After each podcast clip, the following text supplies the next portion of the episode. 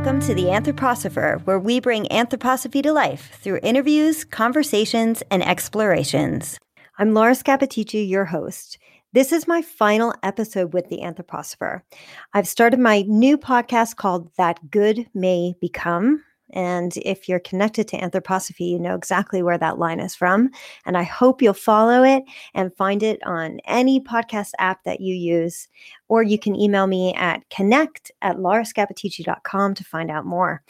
Now, I'm really excited to tell you about this episode with Angela Foster. Angela helped to found Applied Anthroposophy, an online course that starts October 13th and runs through May. And this year's course looks amazing. I hope you'll all go over to appliedanthroposophy.org and check it out. It's been an incredible privilege to work for the Anthroposophical Society in America.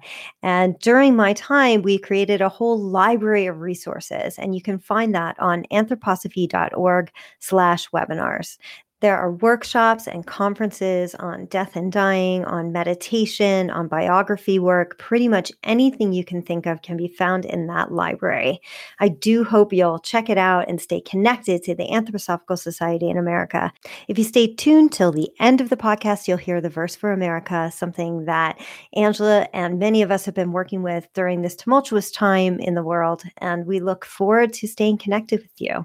Again, it's been a pleasure talking with all of you, and thank you so much all for listening, and check out my new podcast, That Good May Become, pretty much anywhere you find your podcast. Hey, Angela. Hi, Laura. Do you remember that time we were in Atlanta, which is where you live, and we put together a conference for the Anthroposophical Society, and you made this amazing door with this huge collage over it? You're going to have to explain it. Can you talk about the door for a second? Then we'll say what happened with the door. Okay. So I made this door.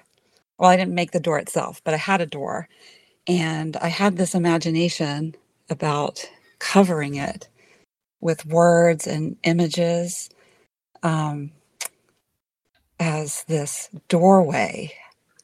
I have to think back now because it's been several years.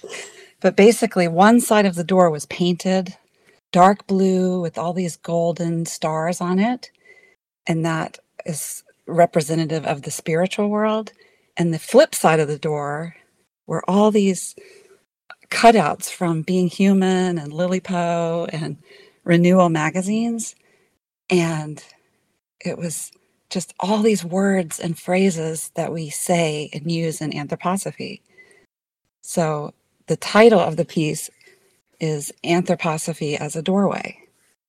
So before the AGM in Atlanta, I got my husband to help me put it on a frame on wheels so that we could roll it into the AGM, and it opened and closed so that people could walk through it. Yeah. Okay. First of all, this door was beautiful. And so it's so beautiful. So you roll it into this space. I just, so everybody's listening, like this is anthroposophy. We're talking about anthroposophy right now. This is it. So anthroposophy is a doorway, and you because you're connected with anthroposophy, made an actual doorway.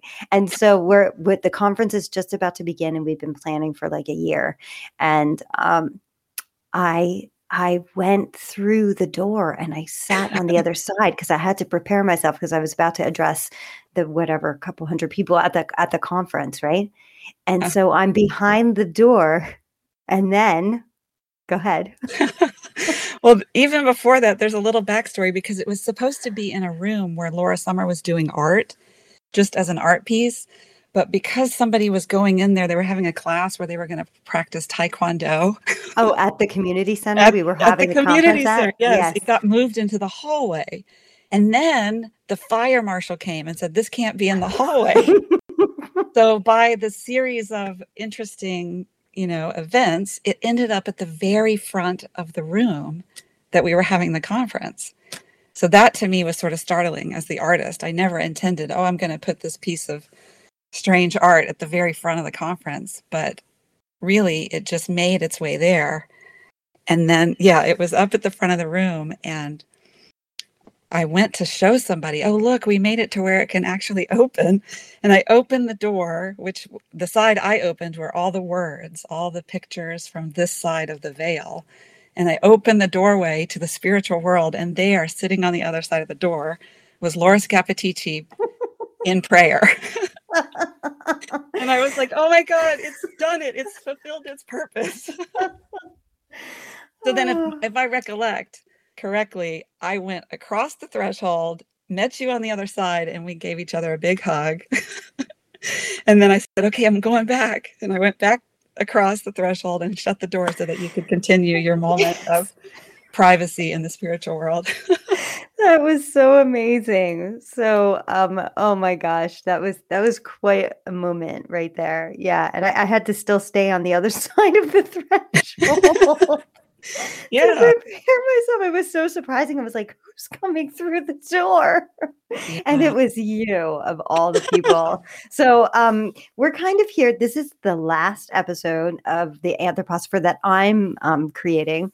And we've had about 33 episodes. And so I thought, let's just talk about how we work with anthroposophy, because you and I have been, now everyone has an example of how we work with anthroposophy in this really creative and beautiful way. And we are also both moms and, busy and, deeply caring for anthroposophy in the world and our children and our families and our homes and all of these things too. So I just wanted to start with that we're just like, normal humans trying to do the spiritual task.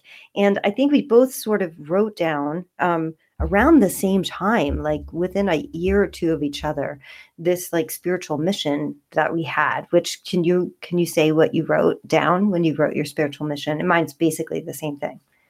Right. My personal mission statement for the last few years has been to create low-cost or free opportunities for adults to encounter anthroposophy.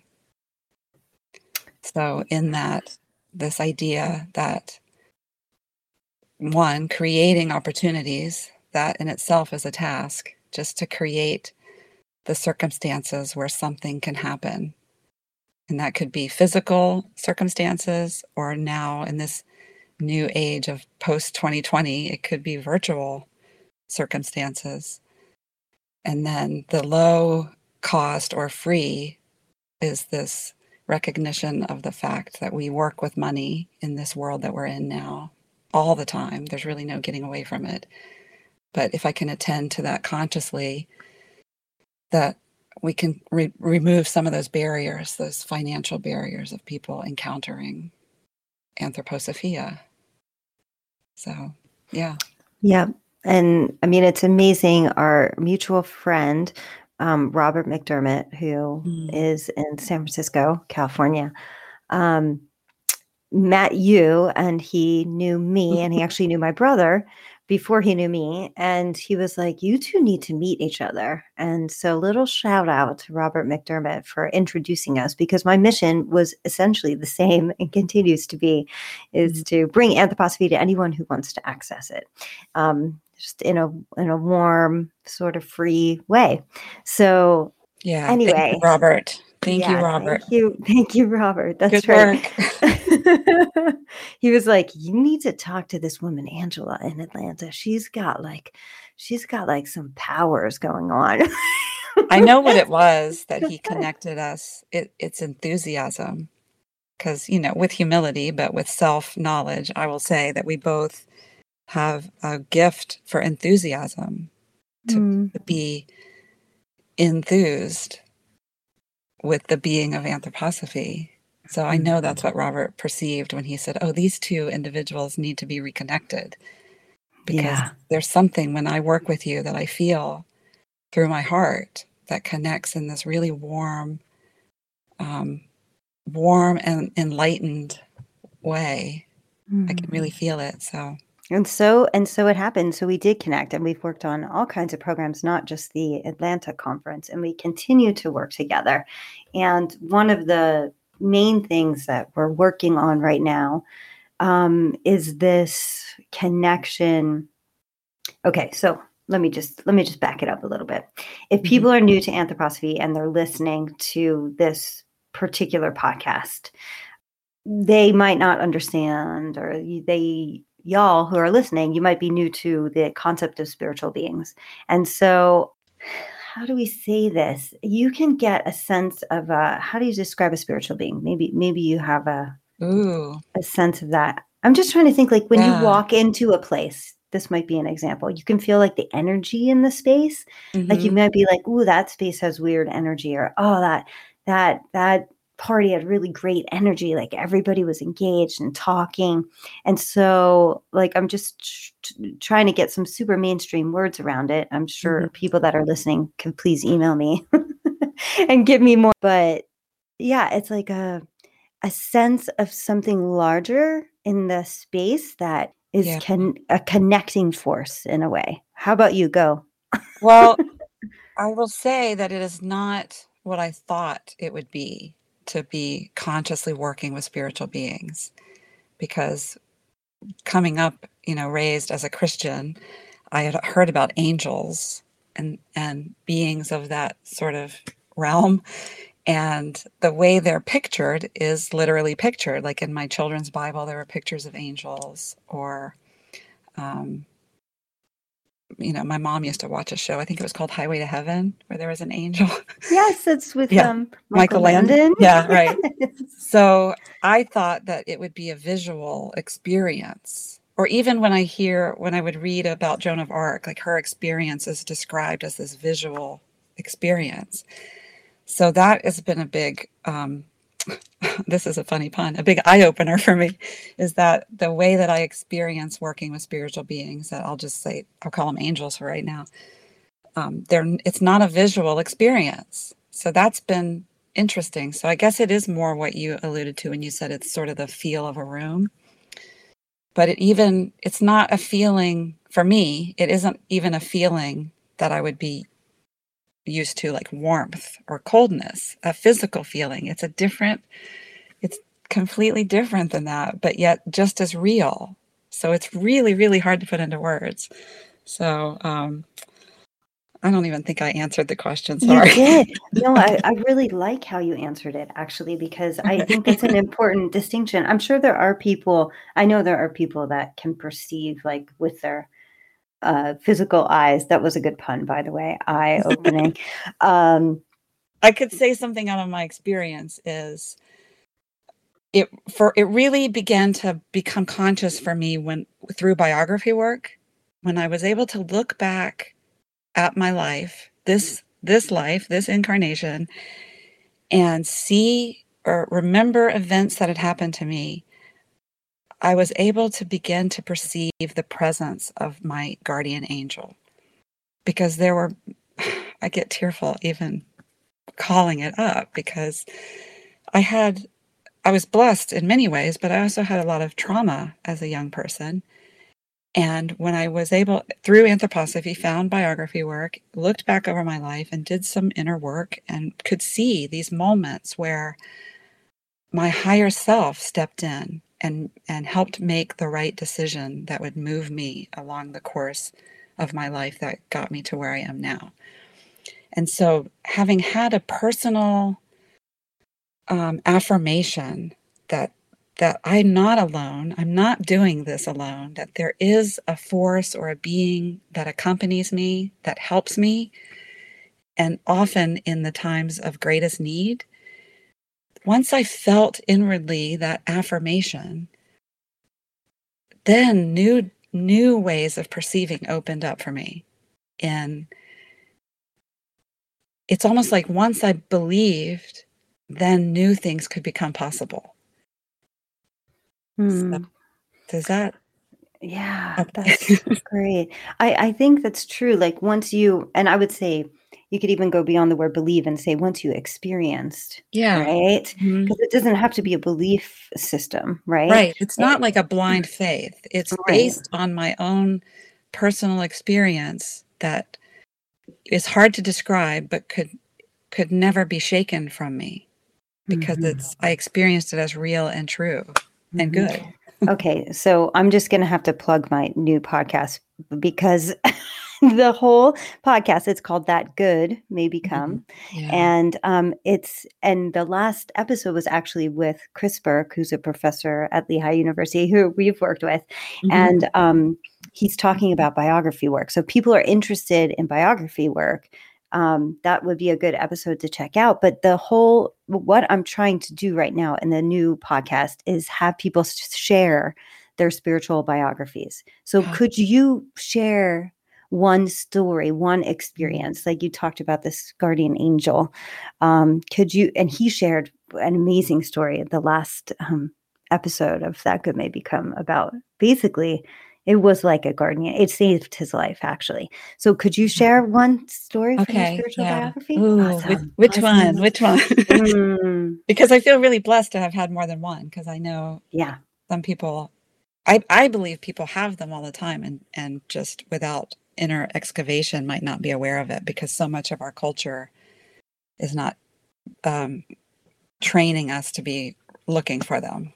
But here's one that's pretty, I was a grown-up by the time this one happened.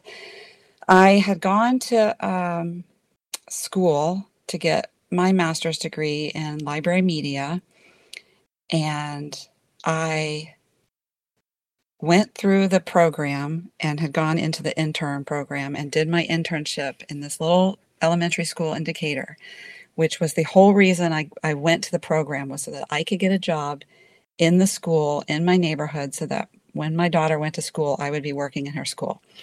So I did the internship, and then they offered me the job.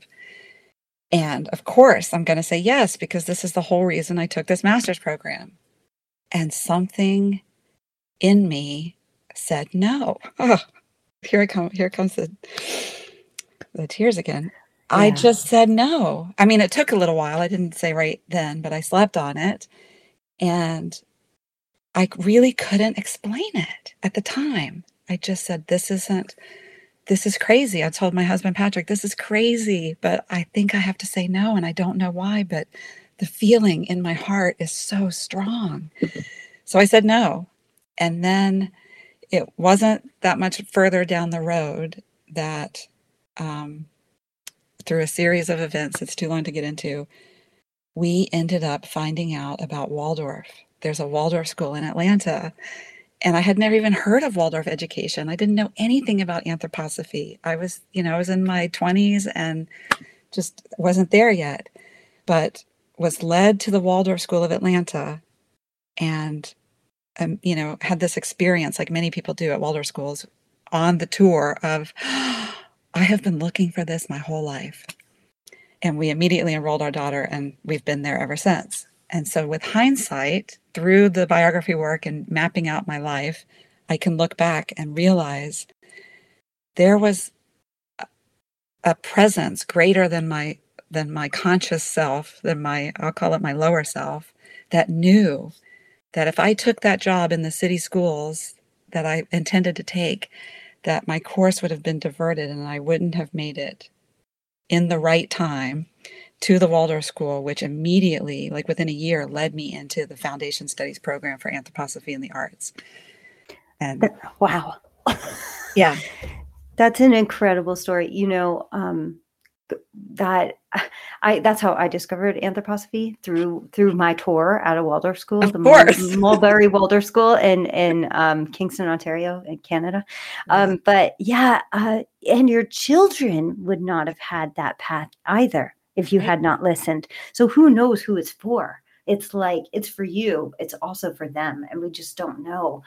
So amazing. It's so hard. And that was the same for me in leaving this position with the Anthroposophical Society, which was such an incredible opportunity that I just loved my job so much, but my heart was telling me to go. And I didn't know what to do about that. But when you trust these things, you figure out later when you look at your biography, what it's supposed to happen. Thank you for sharing that story. And it's like a heart angel. Yeah. And, in the regular world, somebody could say, oh, that was just a gut feeling, or, there's other explanations for it, but there's really no way to help somebody have the experience that confirms it for me. And that's why the mission statement is to create opportunities for people, because I believe that if this is my task, right? Everybody has a different task. I believe my task is to help create these opportunities. And then the individuals arrive, and the rest is up to the spiritual world, to their guardian angel, and to the other good forces that are helping humanity, you know? So nice. So nice. Yeah. You create the space for the encounter, right? Right. And then the encounter takes them in the direction. Okay. And what I have found is it's like now more and more, it's not just creating the space, but it's really co-creating the space. And that's what you and I have practiced so much in these conference plannings and with creating the Applied Anthroposophy program, is that it takes so many people coming together with, you know, the same goals, right? Using the Verse for America to be able to create these mighty invisible containers for good work to happen. Okay, so two things we're going to loop back to. One is Applied Anthroposophy, and maybe at the end you can say that Verse for America. I think that'd be really nice to kind of say at the end. So speaking of these containers, this is where because this episode is meant to be about connecting with Anthroposophia, which is the spiritual being that's connected to Anthroposophy. Those containers, those conference planning containers, and these group spaces is where I experienced different spiritual beings or energies, whatever people want to call it, the most. And I do have personal experiences too with this being, but certainly in these group working spaces, like you said, it's co-working actually is where it comes in. But maybe we can move into that discussion about working with the being of anthroposophy, which is the lecture, the lecture we read before we got on this call. We read this together and sent each other little voice memos on our phone about things that stood out to us about this lecture. So could we move maybe in that direction? You could talk about your experience a little bit and how you work with that being. Yeah. So the lecture, let's see, February 3rd, 1913. Is that right? Yeah, in Berlin, by Rudolf Steiner, just in case anybody wasn't sure who we were talking about. Right. Thank you, Rudolf Steiner. Thank you, Dr. Steiner. Yeah. What could I say? There's so much. It's such a big topic. I'll say, you know, just jumping in the middle, that I have been thinking about anthroposophy and this being of Anthroposophia as a being, and not just this field of knowledge or a field of activity, but as a being for many years, based on something. I don't think it's from this lecture, but somewhere Rudolf Steiner says that she is an invisible being that moves among human beings. So that just to me was such a mystery. Again, with this, like we talked about with the angels, like, what does that mean? Because I only have this visual way of thinking about beings. So what is an invisible being? And what does it mean that she's moving in between us? And he says she wants to be consulted about these mundane things, the most mundane things.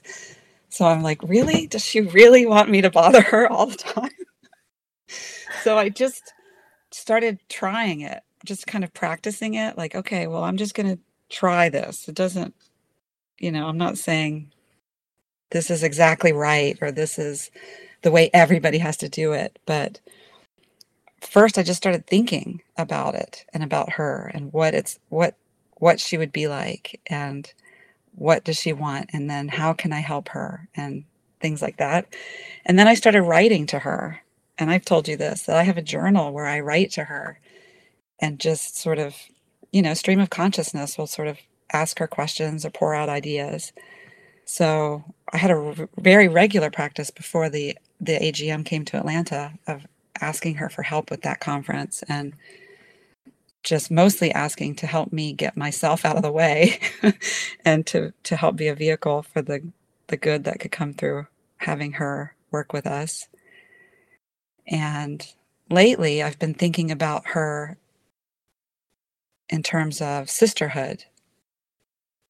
And just what would it be like if she were a sister?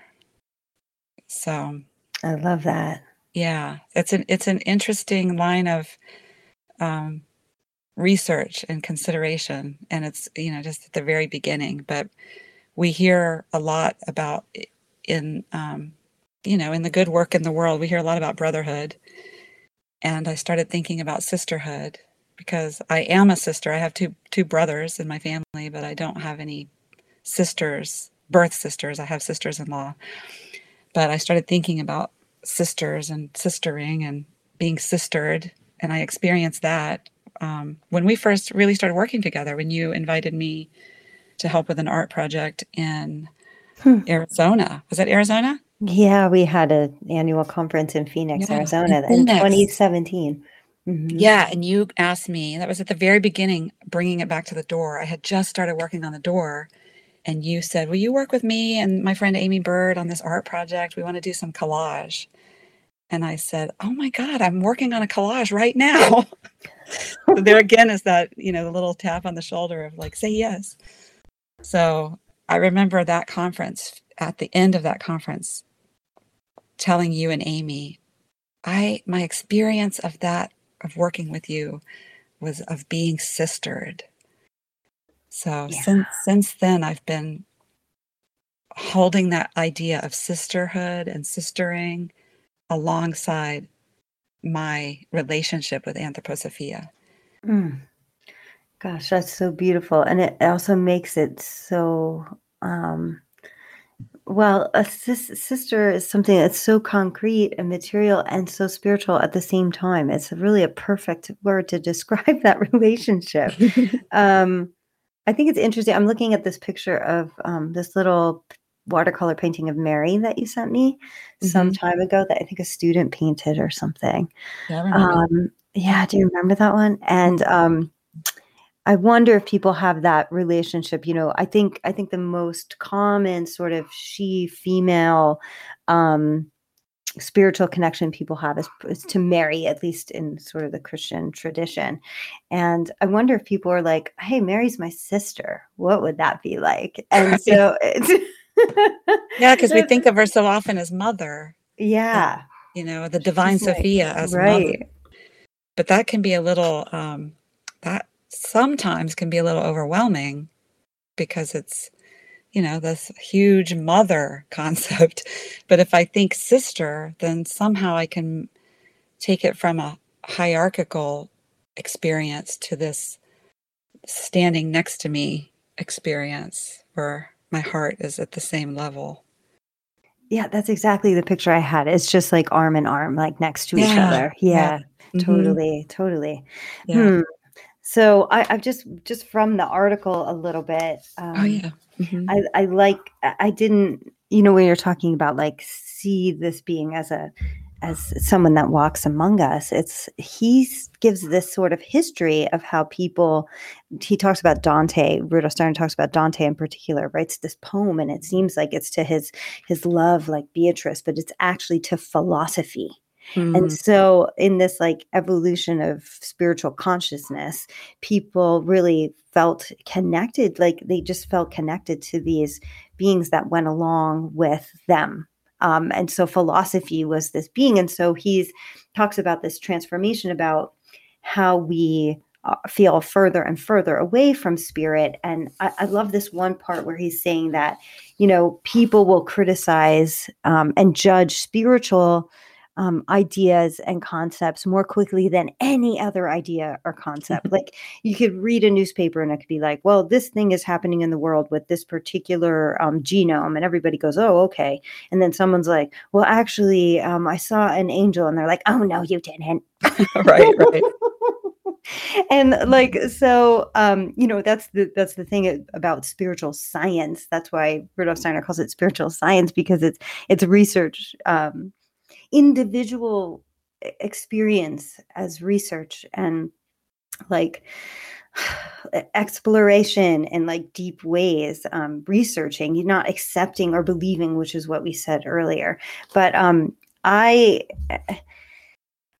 feel like my experience of this being is like often in groups when it's like somebody says something that I was thinking, or I say something and someone's like, that's exactly. So like this thing that comes into the space and creates a possibility for a working, but then my individual experience has been like a dialogue. So like a kind of a journal dialogue, like you said, where I can ask a question and an answer will come. And whether that's like my higher self, or I feel it's this being working with me, my higher self, these answers show up. And I feel like it's so nice to have, I guess people do this with God and with Jesus and with other like bigger sort of what people would perceive as like bigger spiritual beings. But to me with anthroposophy, because it's such, nothing's given to you in anthroposophy, I don't think. Like you have to work and explore it yourself.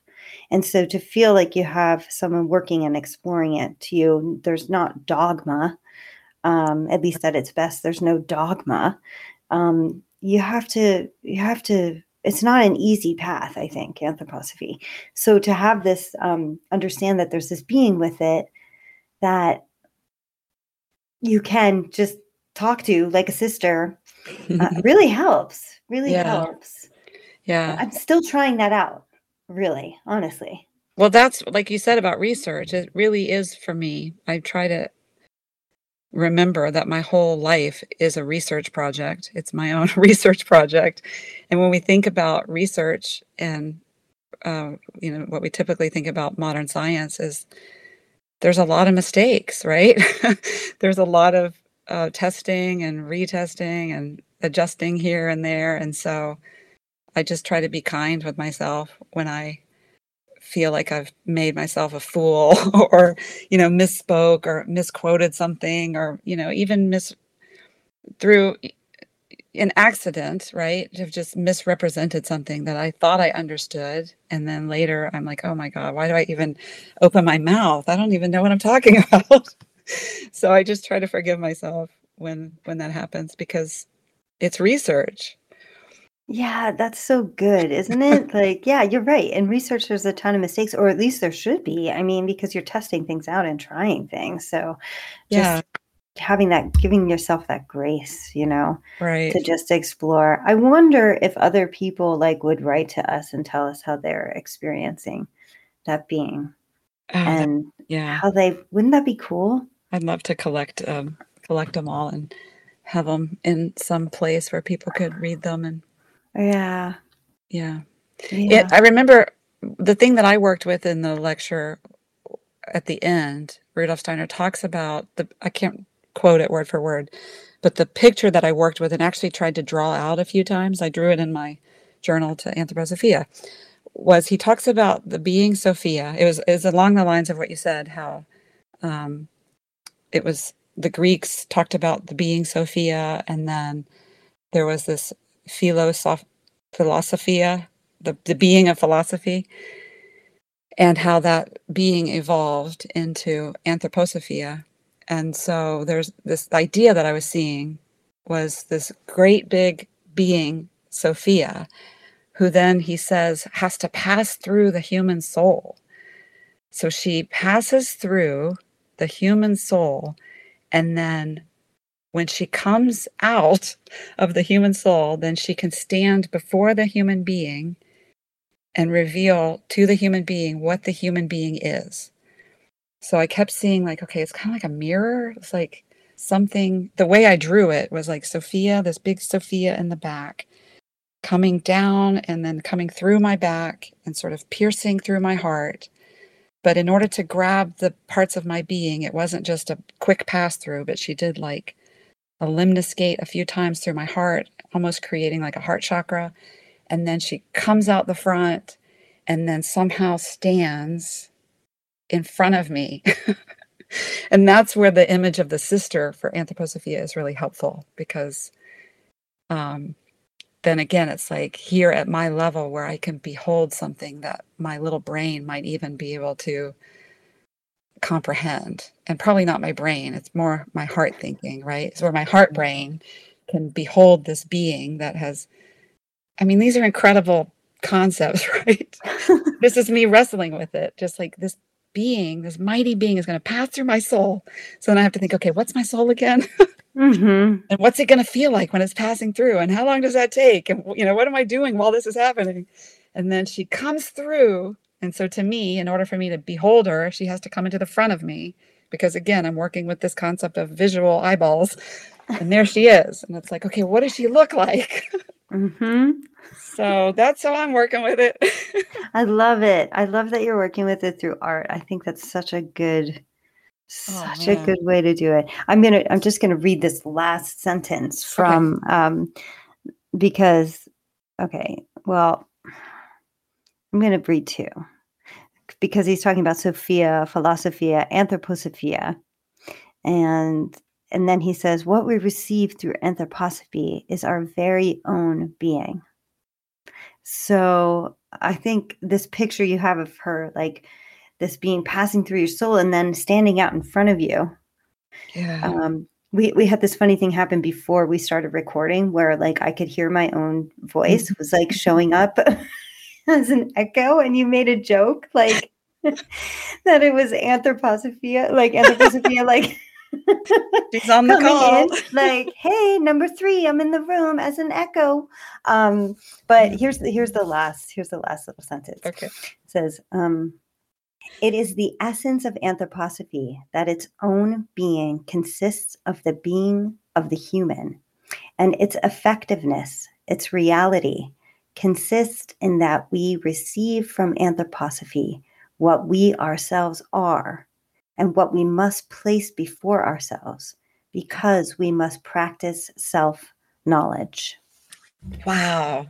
Right? And that loops right back to the biography work again. It does. Yeah, and the podcast I'm doing, the whole first episode is about, whole first season is about self-knowledge. And I had never read this lecture before. So on that door frame where I had the door, I have dismantled the door frame since then because I couldn't get it back in the house. But I painted it gold, and in big letters above the door, it said, "Know thyself." Mm. Yeah. And that's what this is all about, you know, all of this investigation, and know thyself to know the world, right? Mm-hmm. And know the world to know yourself. And yeah, we need that right now for sure. Yeah. And this level of a connection with spiritual beings beyond oneself, like to have that as part of the worldview, yeah, I think is really powerful. Whether it's like, you know, the force of like the trees, for example, like that, like force of the trees or the experience of water. I mean, that's like elemental beings, right? Maybe people can relate to that. You know, I was thinking today about that, because related to the word sister is the word cistern, which is this, it can be a waterproof container. So I was thinking about sisters and cisterns and being these vessels that can contain this mighty force of holy water. Well, that is so perfect. But I would just want to back up for 1 second, because I don't know if you heard it, because it was invisible. But just, I don't know how many seconds back it was, but there was a moment where I perceived her. I mean, I think she, like we said, with the echo and all of that, she's been here the whole time because we invited her, and she's so interested in our work. But right there, a few seconds ago, there was this moment of silence. Yep. And so often that's when I really can perceive her. In especially in group work, when there are these moments of silence, and they can be profound or deep, and really for our culture they can be uncomfortable because we don't have a lot of practice. Most people, I mean, there are the Quakers and people with strong religious practice, but I would say for most of contemporary Western culture, there's not a lot of space made for silence and attending to that. So I think if we can make space for those spaces, those silent moments, that we collectively can begin to perceive her in more conscious ways in our group working. Mm. That's so nice. I felt that silence really deeply too for a moment there. And I think of like that inner quiet. I don't know. We have this opportunity to fill our space constantly with our phones, like to never have silence. Right. But I'm thinking about the time during the pandemic too, when there were no planes flying overhead and that kind of silence and what emerged from that. So like there's individual silence and then like group work silence and then collective silence. Yeah. And how important. We've had a lot of chances for that over the last year and a half, I'd say. And yeah. Maybe we took them up and maybe we didn't, but that silence is super important. Let's talk about applied anthroposophy a little bit and what's coming up, because we worked on last year's applied anthroposophy, which was just like a miracle. Amazing. It was a miracle that it's in the world and it happened. And so it's happening again. And I think this is a great place for people to get familiar with silence, but also with anthroposophy in general. So if people have been listening to us thinking we're totally kooky, that's cool. So I'm cool with that. I mean, kind of, yeah. But maybe you could talk about the applied anthroposophy a little bit. But you can tell we're friendly too. We are. We're kooky friendly. We're friendly kooky. Yeah. Well, again, I will say something happened in Atlanta where you had been working with it for probably several years, and I think everybody that was involved had been doing work that got us at the ready. But in Atlanta, you called a meeting and we sort of talked about these American impulses for adult education. And so that started the conversation. And then this was before COVID, remember? We had these several Zoom calls to plan and just talk to people in different parts of the country. And then it just moved forward with this really incredible power.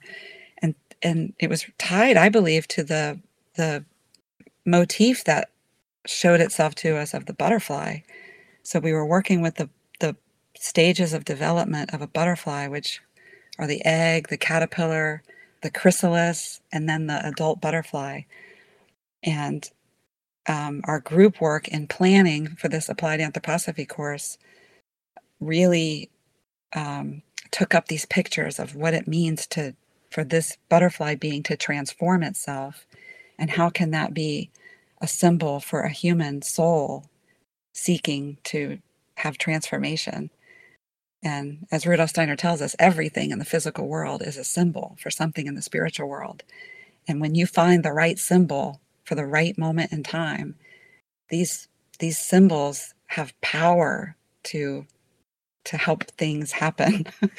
So, yeah, through a lot of really wonderful people coming together, led by you, Laura, we were able to launch this applied anthroposophy program. And it wove together keynote speakers and group practice and these small group that we called chrysalis groups, these small learning clusters. And it had an amazing presence last year. And hopefully it'll be just as powerful this year, although it'll be in a new way, because we know nothing stays the same. Yeah, that's for sure. So it's starting this fall, and what are the main elements of it? We're going to have keynote speakers on Wednesday nights.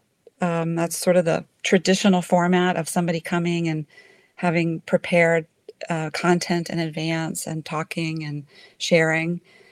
And we're also going to have some components that we're calling highlights from the movement. So inviting people that are working within the field of anthroposophy to come and do 20 to 30-minute sharings about what they're doing, what their research is, and what their practice is with anthroposophy and how it's living in the world for them. And then these chrysalis groups, which are really key, are these small or smaller learning clusters. This is all happening online. So this is all in this new format of virtual, but somehow through the power of our intention and these, I believe the guidance of these good spiritual beings, that really strong and powerful connections are happening. So in these chrysalis groups, we'll have, this year we're going to have themes so that people can choose what group they want to go to based on the theme, and have weekly conversations around topics that are living in the world and I guess experienced through the lens of anthroposophy. That sounds fantastic. And people can go to appliedanthroposophy.org. I should know. I'm going to look okay. Right now. Applied Anthroposophy. I don't think I told you yet, but Robert McDermott and I are doing a chrysalis group. No. Yes. Always back to Robert. We're doing a group together that the theme of it is reverence and devotion as a fundamental mood of soul. So wow. You're invited. That's super cool. I definitely want to go. And it is appliedanthroposophy.org. And the program starts October 13th and runs through May 25th. Really exploring the alchemy of applied anthroposophy. Pretty cool. Thank you. Very nice. Because it wouldn't be in the world without you, Laura Scappaticci. Oh, thank you. Well, it wouldn't be in the world without you either. We all, again, got to work together right now. That's it. You're a great coworker. Oh, yay. Well, why don't we end with the verse for America? Do you know it from your heart? Oh, my goodness. I might. If I get it wrong, will you guys all forgive me? Well, remember, we're all making mistakes. Right. Because... okay. This is how I can recollect it in this moment. I'll find it too. May our feeling penetrate into the center of our heart and seek in love to unite itself with the human beings seeking the same goal, with the spirit beings who, bearing grace and illuminating us from realms of light, strengthening us from realms of light, and illuminating our love, right? Yes. Are gazing down upon our earnest, heartfelt striving. That's it. Okay. Gazing down upon our earnest, heartfelt striving. Yay, we did it together. Yay. Yeah, we do a lot together. It's been so nice talking with you. And I feel so lucky to have you as a coworker in life and in this spiritual task. And and thank you to Anthroposophia. Yeah, for joining us for this episode. For bringing us together, yeah. That's right. Okay. All right. Blessings on your work. Oh, thank you. We'll talk to you soon.